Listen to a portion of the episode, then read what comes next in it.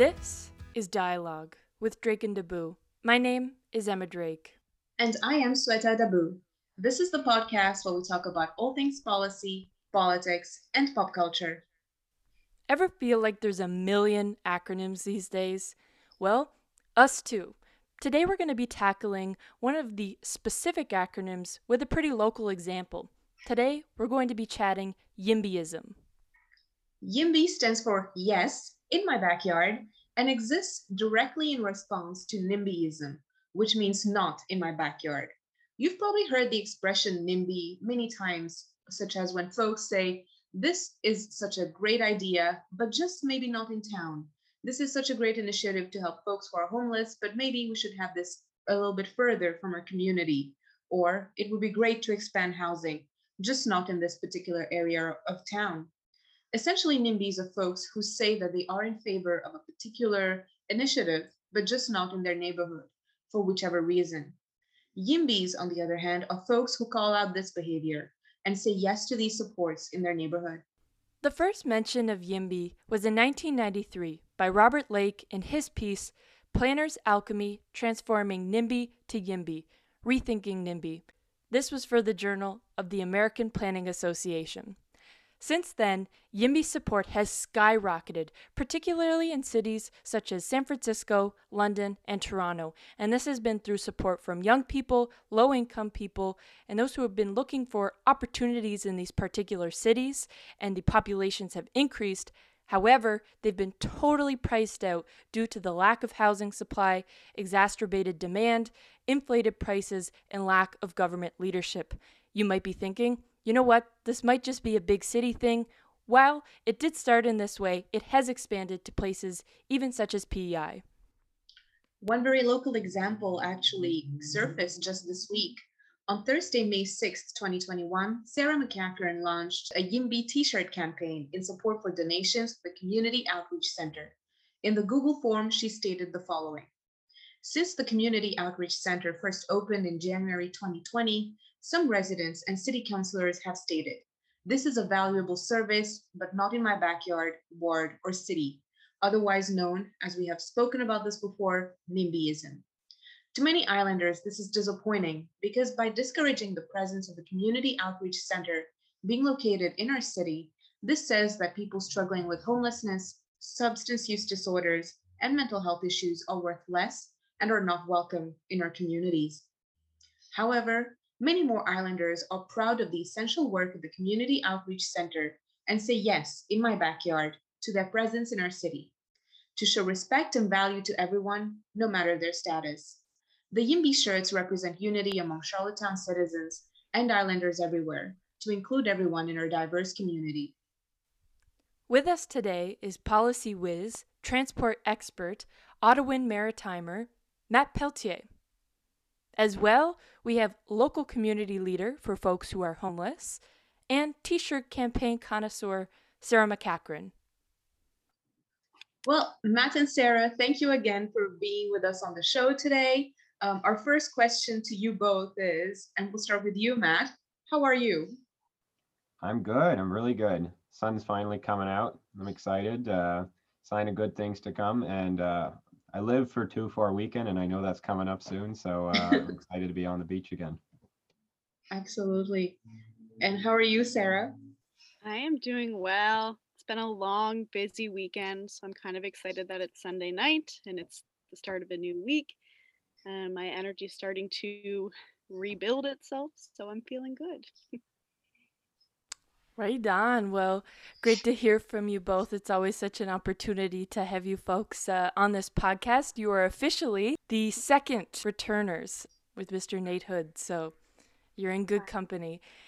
So we'll jump into the first question, and Matt, I'll start with you. And it's kind of it makes me laugh because the first time I ever heard about both YIMBYism, which is of course what we're going to talk about today, but in contrast, NIMBYism as well, was from you. I remember we had been working on a project in the fall and you had said something, something, something NIMBY. It's like, I don't even know what that is. I hear that acronym all the time, but I have no idea.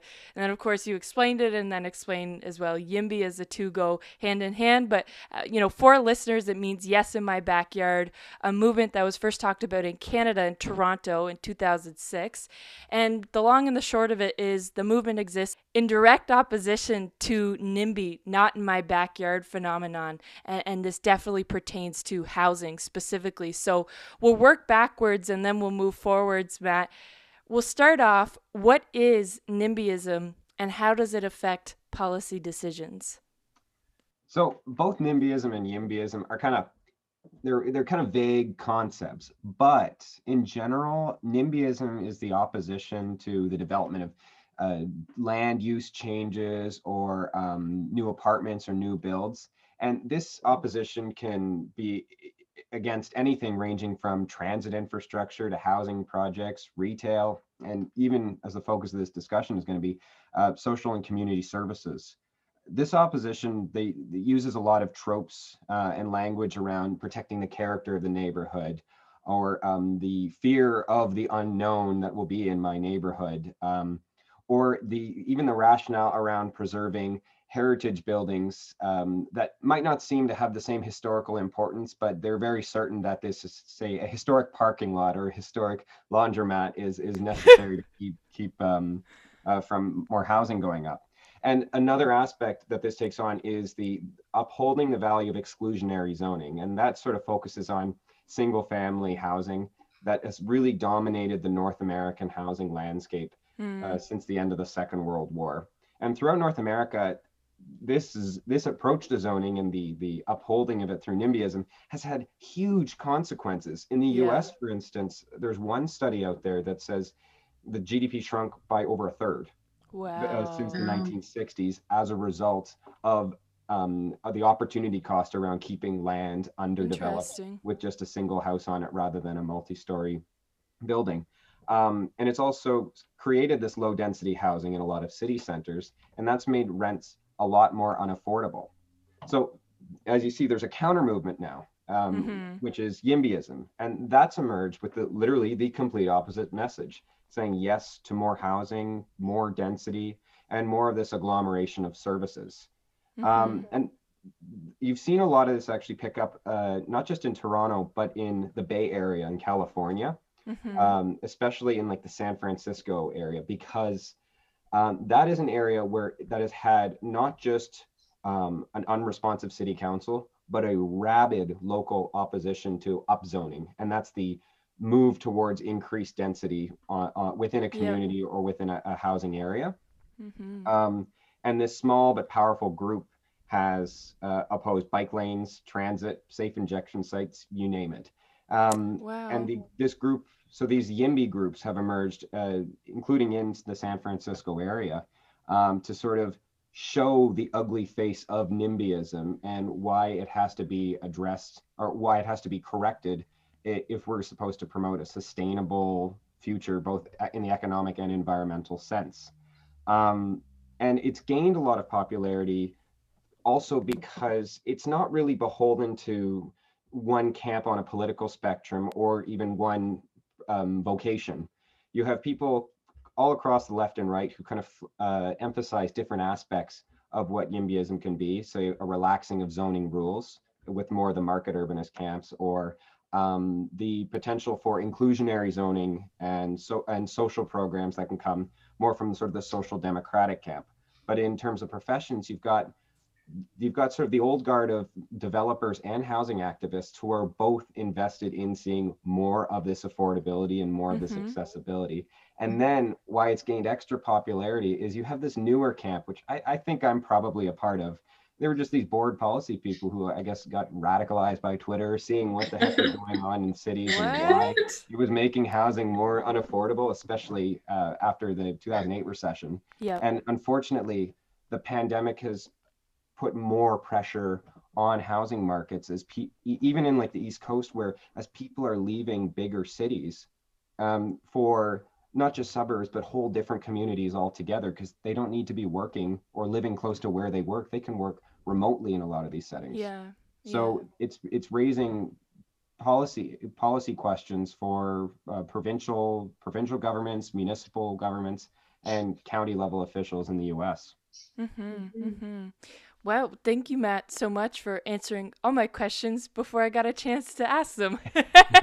no, I say this in all seriousness. I think your overview, um, I know, gives a really good history of it.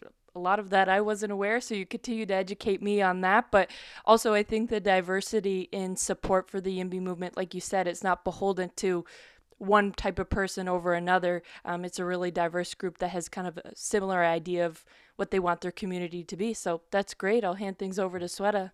Yes, absolutely. So our next question is actually to you, Sarah. When we last had you as a guest on Dialogue, which was episode 14, Homelessness in PEI, you spoke lengthily about the work that was done by the Community Outreach Center and the various barriers that homeless folks face in PEI.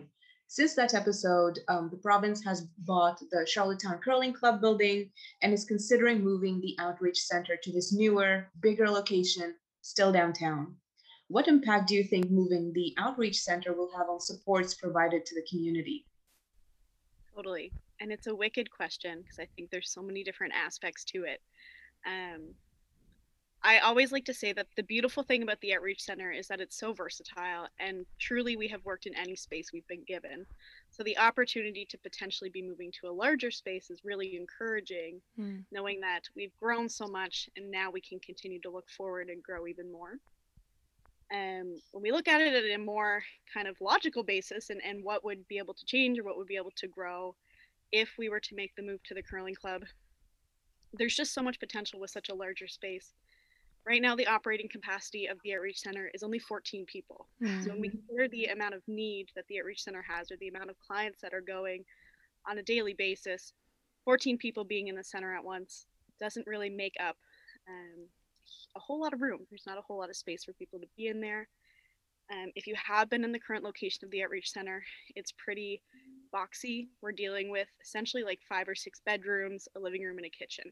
Mm-hmm. So being able to spread out the services in a safe mm-hmm. and encouraging and welcoming um, space is very difficult when we're literally working out of a house. um, mm-hmm. the safety aspect is is um, is a big one. I know for a lot of the staff, the walls we can't see through them, um, so it's a little bit difficult to maneuver around that. Mm. The rooms are pretty tiny, so we're limited to a few people in rooms. We don't really have a meeting area. We don't have any privacy. So the idea of moving to such a larger space is so encouraging, not only knowing we could fit many more people in the center, but also knowing it would open up rooms for um, meeting spaces, like I said, or more opportunities for private spaces for people to have conversations that need to be had. And we could look at implementing like quiet spaces. If you've ever been mm. in the mm. center, you know that when things are happening, it's very loud because there's nowhere for the noise to go. Mm. Um, and oftentimes that causes a lot of stress you're going somewhere, sometimes you need it to be quiet, you need to feel calm.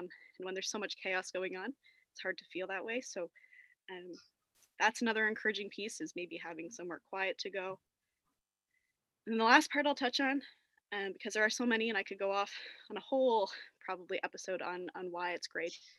Um, but when we look in terms of the service providers and the service providers, the community groups that come in to offer their services to the clients at the outreach center, um, right now we're working with like one tiny boardroom and there's not really a whole lot of movement in there. So the idea of having service providers come in who would potentially have their own space would again open up so many different doors for services and resources um, in a more safe and welcoming place. wow. Well, thank you so much for that comprehensive answer. Like we knew you'd have a lot to say. And if you ever want to come back for a full episode to talk about the relocation of the Community Outreach Center, we'd love that as well. Uh, but since this announcement has been made, there has been a small but very vocal minority of people who have been speaking out against the relocation of the outreach center. Do you think there is any ground to their concerns?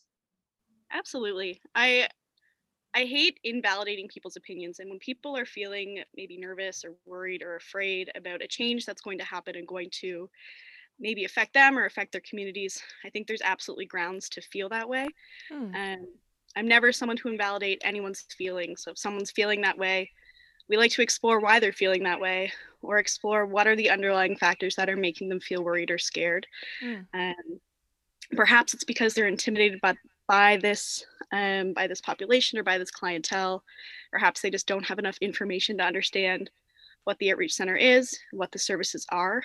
Um, so I do think there's there's grounds to feel that way. Again, like I said, I think what's important when we when we talk about that is self-reflecting and exploring why people feel that way and exploring how we can combat that i guess those feelings or that that um, that worry or that concern that people have um, and i know we'll get to this later on but i think that that was the point of um, yimbyism and why we're trying to promote this so much because it's such a great chance to educate our community members who are having these thoughts or are having these concerns um, I think the main point is just going back to education and educating yourself on what the reality is and why a center like the Outreach Center would be such an asset to a community. Mhm. And I think you bring up a very good point, which is that people are always scared when something's about to change, but sometimes you have to look past that anxiety to see what impact this really will have in the community. Uh, Matt, I don't know if you have anything you'd like to add to that. Well, yeah, it's just that it reminded me of um, there was a piece in the New York Times, uh, it was just published yesterday, that oh, actually a collection of pieces around um, income inequality and housing inequality in Silicon Valley. And one of the profile pieces they did was sort of an in-depth piece on um, a, a woman named Diane who, with her late husband, moved to the Bay Area 30 years before.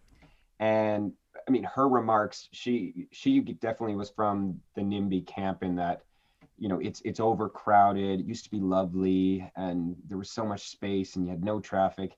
It was gorgeous. You know, this emphasis on the past that, well because of more people moving into these cities and more changes happening. That it, it's it's it's somehow antithetical to progress, and it's it's sort of that kind of culture which you, you, just want to scoff at, but at the same time you have to recognize and as one commentator did that there are thousands of these dianes that are Mm. in a sense exacerbating a lot of the inequities especially like in the housing side of things but we need to get to the root of their fears and getting an understand sort of um, helping communicate decisions with them uh, if we're in a planning capacity or in a policy Yeah. capacity Mhm. um, to make them, if not, it, they probably they will probably never be a diehard supporter, but at least sort of in the passive middle camp where okay, I understand the outcome better. I'm not going to be out there picketing for um, the, for for the, the for the closure of a of a derelict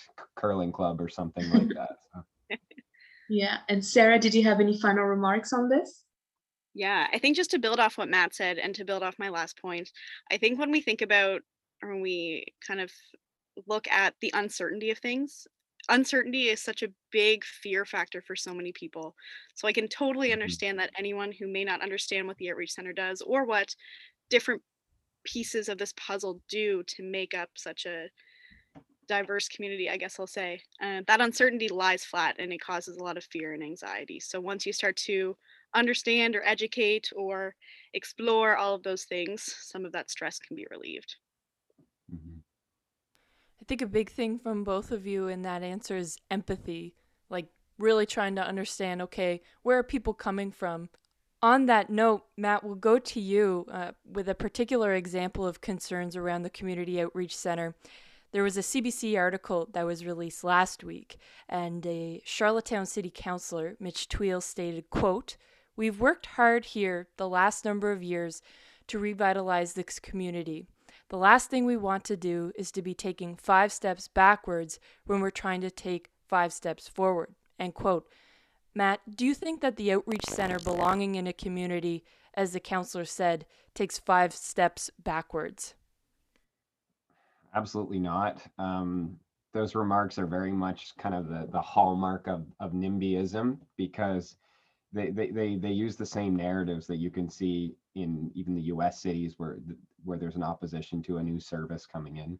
Um, the fact is that, as, as Sarah mentioned earlier, uh, the, the, the space that the center the outreach center wants to move to would give a lot more breathing room and a lot more flexibility uh, for services.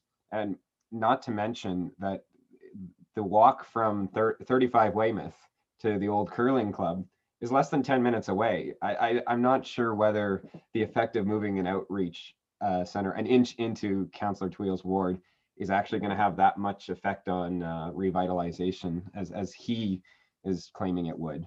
Um, but it reminds me as well of, um, and I actually spoke about this with Sarah a few weeks back as well, um, when in Ottawa there was a proposal to move a homeless shelter from its old building, which used to be a school, its old little school in downtown, to a new purpose-built facility uh, that was just um, just down the street, actually.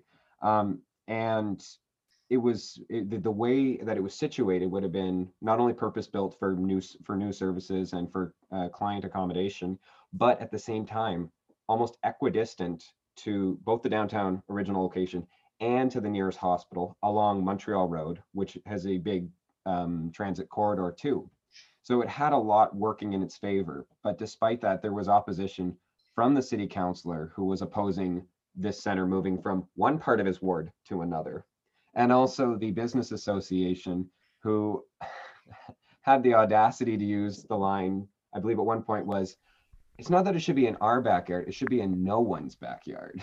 Oh This- my goodness. Wow. One, that was one of the opposition lines from, uh, Oh, and it was just one of those jaw-dropping moments where uh, you, you do what you can when you hear those kinds of things.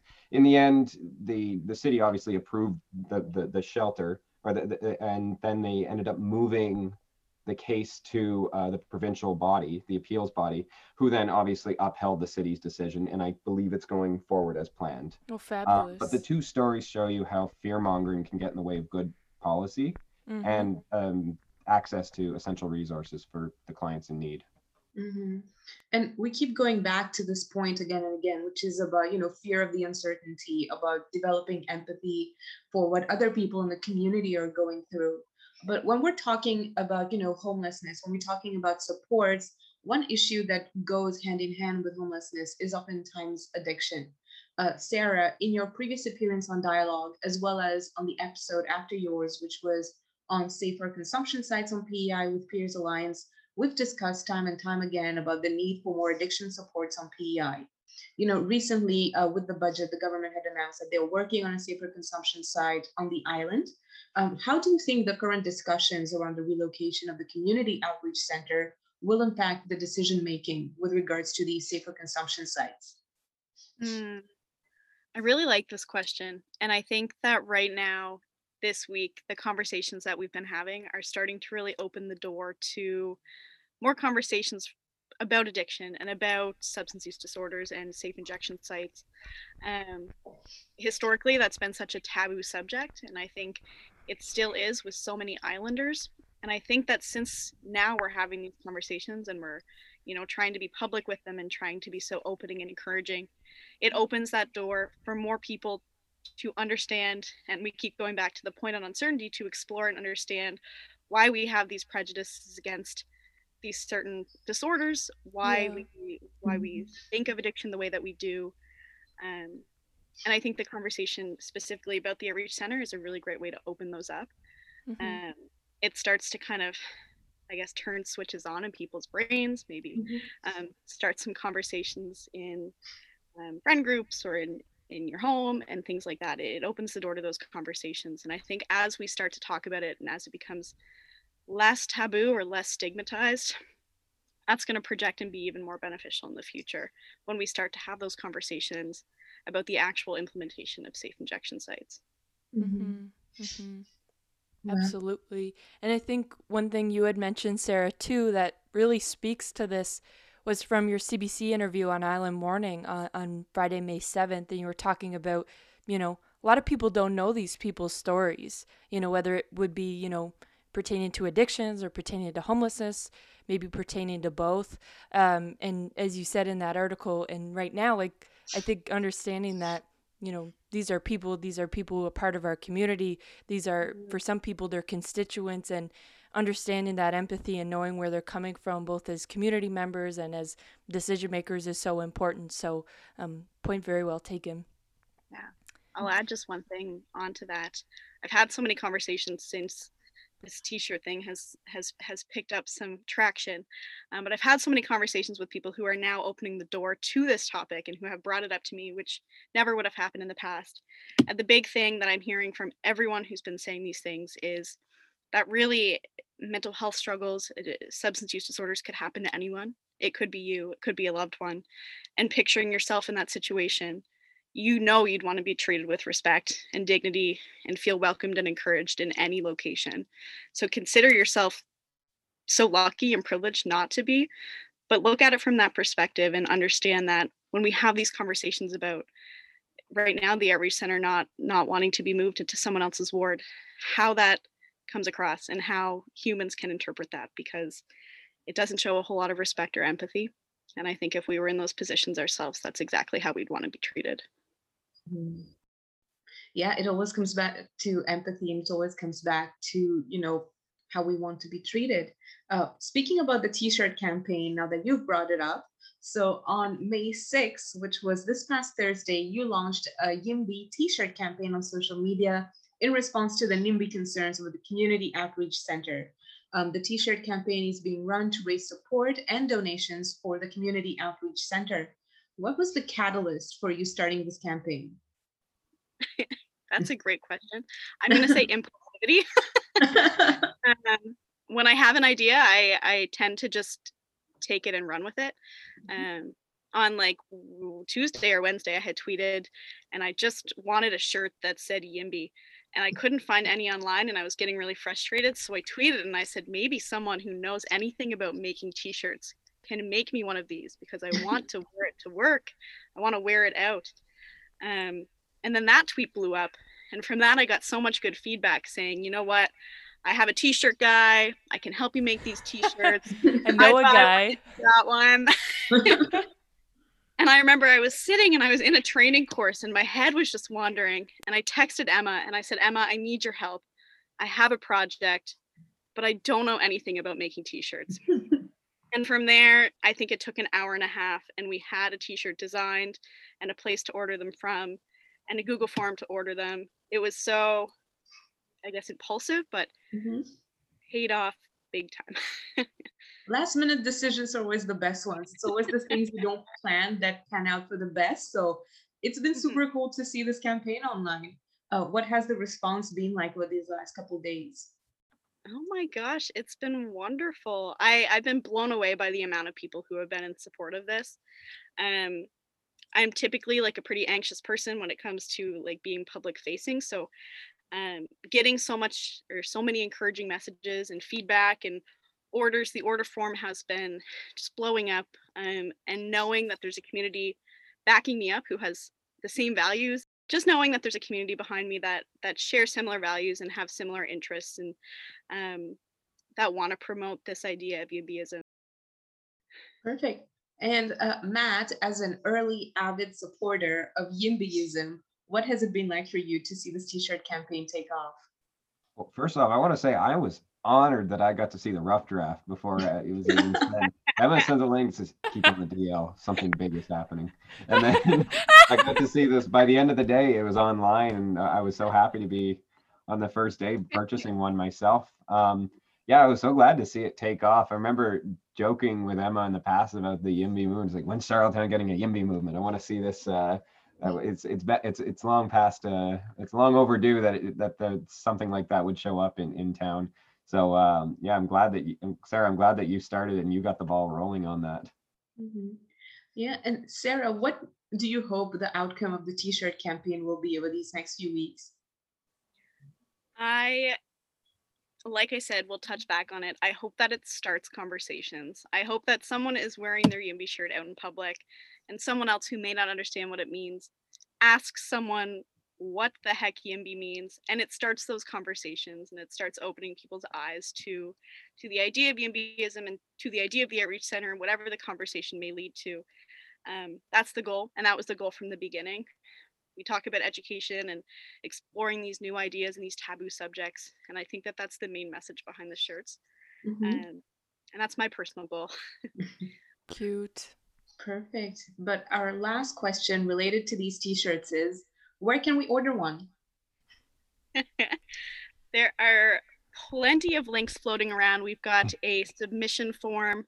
It has been posted to my Twitter and Emma's Twitter and Sweta's Twitter and probably Matt's too.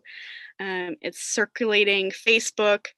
Um, it's kind of just floating around. You can find it in my Instagram bio. Um, yeah, social media is the is the big presser on this one, I guess.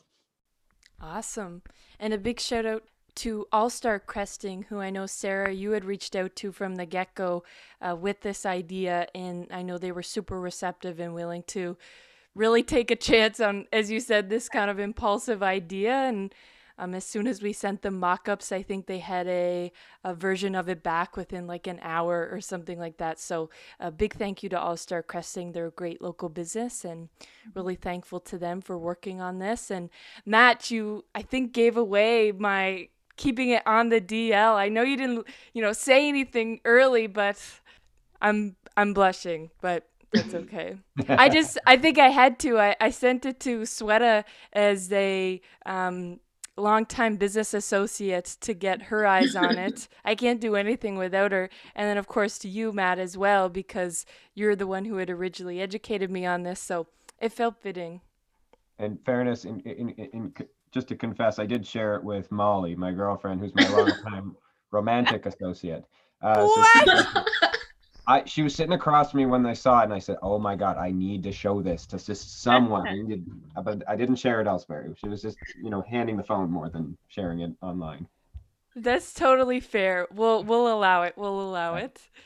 Matt, we're gonna go back to you and, and we're gonna shift gears a little bit. Um, back to an item you had mentioned earlier in the episode, inclusionary zoning. So um, many folks on PEI are familiar with the 2018 Charlottetown Youth Matters report on uh, housing. And one of the key recommendations from this report was inclusionary zoning. Um, and this definitely pertains to our conversation today on YIMBYism. So, first question pertaining to this, Matt, is for our listeners, how would you define inclusionary zoning? Well, you know, in in its essence, inclusionary zoning is the incorporation of uh, affordable or low income units, or at least dedicated units for these communities, as part of broader construction builds. Um, and it, this is sort of in contrast to your market units or market rate units, which are regardless of income or regardless of uh, any sort of means testing that's sort of whatever the the free market decides is the price for your rental. And that's more almost certainly what most rentals around north america would would be using. The idea of inclusionary zoning is that essentially both of those are included in um, in new apartments. So that x percent of units within this new building have to meet some sort of affordability affordability threshold um, and it's uh, it's kind of an interesting concept, and it's it's growing in popularity, especially as we consider um, just the diversity of communities um, within a given neighborhood or even a, a given apartment building. So it, it's really neat to see that take off. And what are some of the advantages, you know, from the affordability aspect and as well reducing homelessness, as we've talked about today, of inclusionary zoning? There's two that come to mind. Uh, the the first one is just ensuring greater access for marginalized communities, low income renters, including uh, op- including sort of a housing first strategy options for homeless people. Um, and then on top of that, depending on how it's laid out within a given apartment, you can allocate, say, one of these units per story or something like that, where it can allow for greater kind of I'll call it fraternization and integration in a way that actually reduces economic segregation that has divided a lot of traditional zoning patterns. Um, and now in practice, there have it's been mixed in its implementation, um, and in, the sense that there's been in some cases ambiguity around the rules for implementation, which has caused either some um, developers to either withdraw their projects or not be able to meet the thresholds when they're initially implementing them. And in California, what they've seen, because it's everything seems to go back to California only because that's where the NIMBYism got its start, the YIMBYism got its start. But this is sort of the focal point for a lot of that research. Um, they found uh, the it was the Le- uh, Legislative Analyst's Office, I believe it was.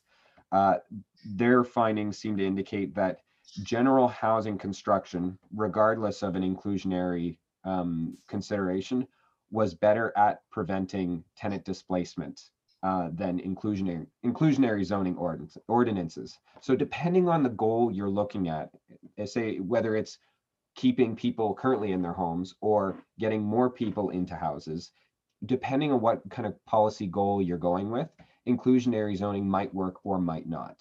Um, but that being said, it's a um, it, it is a good tool to to use, especially when you're trying to build a broader um, housing strategy that should absolutely be incorporated.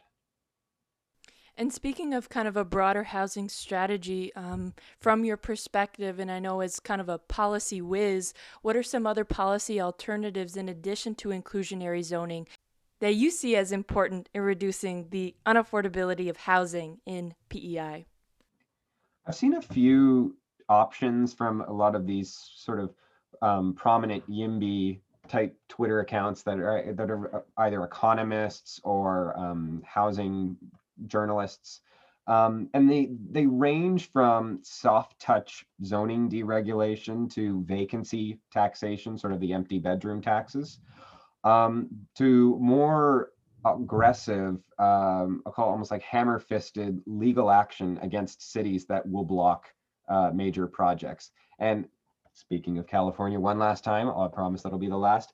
Uh, there is uh, a mechanism within their housing act in the state that allows them to sue cities that either block a major project or uphold exclusionary zoning if they want to use it. And you're starting to see something like that emerge actually in Ontario. Um, and that's something that PEI should keep an eye on. It's a new kind of proposed policy that is uh, ministerial zoning orders. Mm-hmm. Um, and the idea is that it gives cabinet the means to overturn exclusionary zoning policies. But the way it's presented right now is so open-ended uh, that it might give cabinet a little too much power, especially in dictating land use around green belts and conservation areas. So mm-hmm. the, the point is there is a range of options for PEI to look at. Some are more um, I'll call it dictatorial than others. It does give PEI some alternatives, um, or rather complementary policies that they can use in addition to uh, inclusionary zoning and the relaxation of single family zoning um, ordinances. Mm-hmm, mm-hmm. Very cool. Well, thank you for that. I know one of the policy alternatives that has been discussed very often for the last uh, three to four years here on Prince Edward Island is regulation of short term rentals. Now, there is a big event coming up for listeners if you aren't aware already. Uh, so, on May 17th, in the next, I think, 10 days, a little bit less than that, sorry, in the next week or so, the City of Charlottetown will be hosting a public consultation on the regulation of short term rentals, and that will be at the Confederation Center. Now, recognizing the previous data and research that has been uh, done right here in Charlottetown um, on the impacts of short term rentals, um, and that the high density of STRs, as we call them, has directly contributed to that scarcity of housing, especially affordable housing, as we've been talking about. You know, what are some of the outcomes that you folks are hoping to see out of the consultations on May 17th? And Sarah, we'll start with you. Sure. I think one of the big things for me is just, and again, I'm just going to come back to the point on like education and understanding. Um, I think for some people in Charlottetown, there's a blind eye turned to the reality of why it's so important to have these conversations or why it's important to look at the benefit of regulating short-term rentals. Um, when we look at the reality of the housing market right now, the reality of rent prices, the reality of how many people are experiencing homelessness, um, a lot of people don't look at that, and a lot of people may not see that from um, certain points of view. So, my hope is that from this conversation on the 17th, um, those conversations or those pieces of informations pieces of information are are uptaken and better understood by maybe people who are in a higher point of privilege And Matt, what about you? Oh, well, I think it's going to be a really interesting discussion on May 17th. First off, it's um it's not going to be a dull night at the Confed Center. Um, but I I was going to say it's pretty shocking to see um just how much of a dent the STRs make. It's it's not insignificant, uh, especially when you're looking at how many units were taken out of the the, the housing market or the rental market rather. And it's also shocking to see the potential that the five or so scenarios have in bringing the vacancy rate back into back up to where it was sort of in the long term. Exactly. Um, Mhm. you know, even the most relaxed of the proposals. I don't know if you guys have seen the the slide of like the the different vacancy rates over the long term. Thanks, Mhm. Sweta, for sending that to me as well. Um, but it's interesting that even the least ambitious of them would still add, I believe it's at least one percent or, or, or so to the vacancy rate, which would put it sort of in line with the national average. And then the other ones are definitely more ambitious. Um, so I think there's going to be, call me an optimist, but I think there's going to be some some good that's going to come out of um, these consultations. Um, the only downside I, is that it's not. I mean, because the whole the whole topic of the conversation is YIMBYism, and it's not necessarily the kind of the core YIMBY policy that it would relax more housing to be built. But I think within the context of Charlottetown, that and, and PEI is that it, it makes a lot more sense just because of the significant figure that or the significant rate change that can happen when one or two or a hundred or so um, Airbnb units or short-term rental units uh, enters or withdraws from the market. Um, So Mhm. that it's not insignificant. So that in this case, I believe it is justified that the city look at short-term rent, you know, curbing the the, the impact of short-term rentals, including limiting it to say primary residences, plus the few exceptions that they were discussing in the various scenarios. Mhm. Um, but what I I think I'm most most curious about is, um, and, and I, I also recognize that this part is probably the not the most sexy part of the debate, but how the compliance will be enforced or, or Mhm. recognized. Um, it's kind of interesting to see that more than half of the current rentals are non-compliant. So while fewer of those listings might be easier to enforce, um, it, once they've curbed just how many there are um, available for tourists, I I will really want to know how compliance will also be changed, like what mechanism they're going to do to actually improve enforcement, because we might end up in the same situation where there's still fewer units, but say 50 to 60% of them are still non-compliant. So it, it's interesting to see what will become of that. Mhm. Mm. Absolutely. And that's a lot of good points that you bring up, Matt. I think one thing that I often think about when we talk about putting houses back on the market as opposed to new builds is the affordability piece, because we know, of course, that new builds typically tend to rent for more than a house that has been around for a few years. So I think that's the part that I'm most interested in personally. But you know, we'll definitely be there at the consultations on May 17th at 7 p.m. at the Confederation Center. And if the Yimby t-shirts are there, we'll be wearing them at that event as well. Uh, so this kind of concludes the formal part of our interview. Both of you are returners on dialogue, so you know what comes next. It's a very, very formal, very important beer panel uh, where we talk about beers, recipes, food, anything that we'd like to recommend to our viewers. Um, listeners can't see this, but Sarah looks very excited. So I'll go to her first for her recommendation of the day. Well, I've been thinking about this since Emma asked me to be on the podcast. And the one thing that I have been like deeply obsessed with the past couple weeks is the grape colliding tides that have recently been launched. Um, Emma and Matt are laughing because last night I was sipping on those, and Molly, Matt's girlfriend, and I had a wonderful conversation about how delicious and refreshing they are. Um, literally taste like drinking a purple freezy, but less sweet. There's just something Okay. so nice about them. Um, I've been recommending them to literally every person who has approached me. um, I think they're delicious. I can't get enough of them. Definitely going to be my drink for the summer. Mm-hmm. I, I have to be honest, I have been a bit wary of trying out uh, the new colliding tides because I find that grape flavors tend to be either a hit or a miss, most often a miss. So I've been very careful there. But if it comes highly recommended by you, we'll definitely try those out. And what's your recommendation, Matt?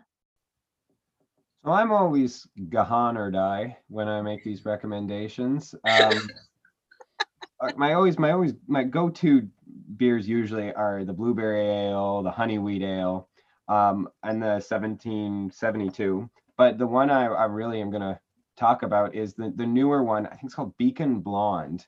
It's their it's a newer one that they've got right in time for the summer, right in time for May 2 4 weekend. Hint, nudge, nudge.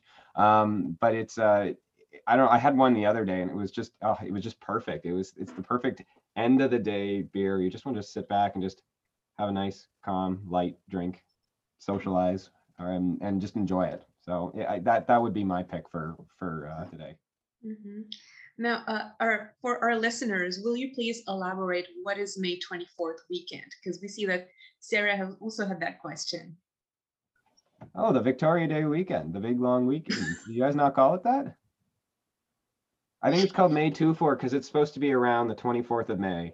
But I think it also has the double entendre, like of a 2 4, uh, like, you know, for beer and all that. But it's so it's it's it, it's got a lot of like there's a lot of layers to it. But the May long weekend, we shall Okay. call it. Got it, Matt. Thanks Perfect. for clarifying. Thank you for that clarification. And like, I like the Beacon Blonde a lot as well too. I find that it reminds me a little bit of the beach chair, but it's just different enough that it's not the beach chair. Yeah. So yeah, I like that one as well. And Emma, we'll go to you next. Thank you so much. So, I'm actually going to recommend a wine simply because I've had this in closest proximity to this episode being recorded and it's the top thing that I could think of.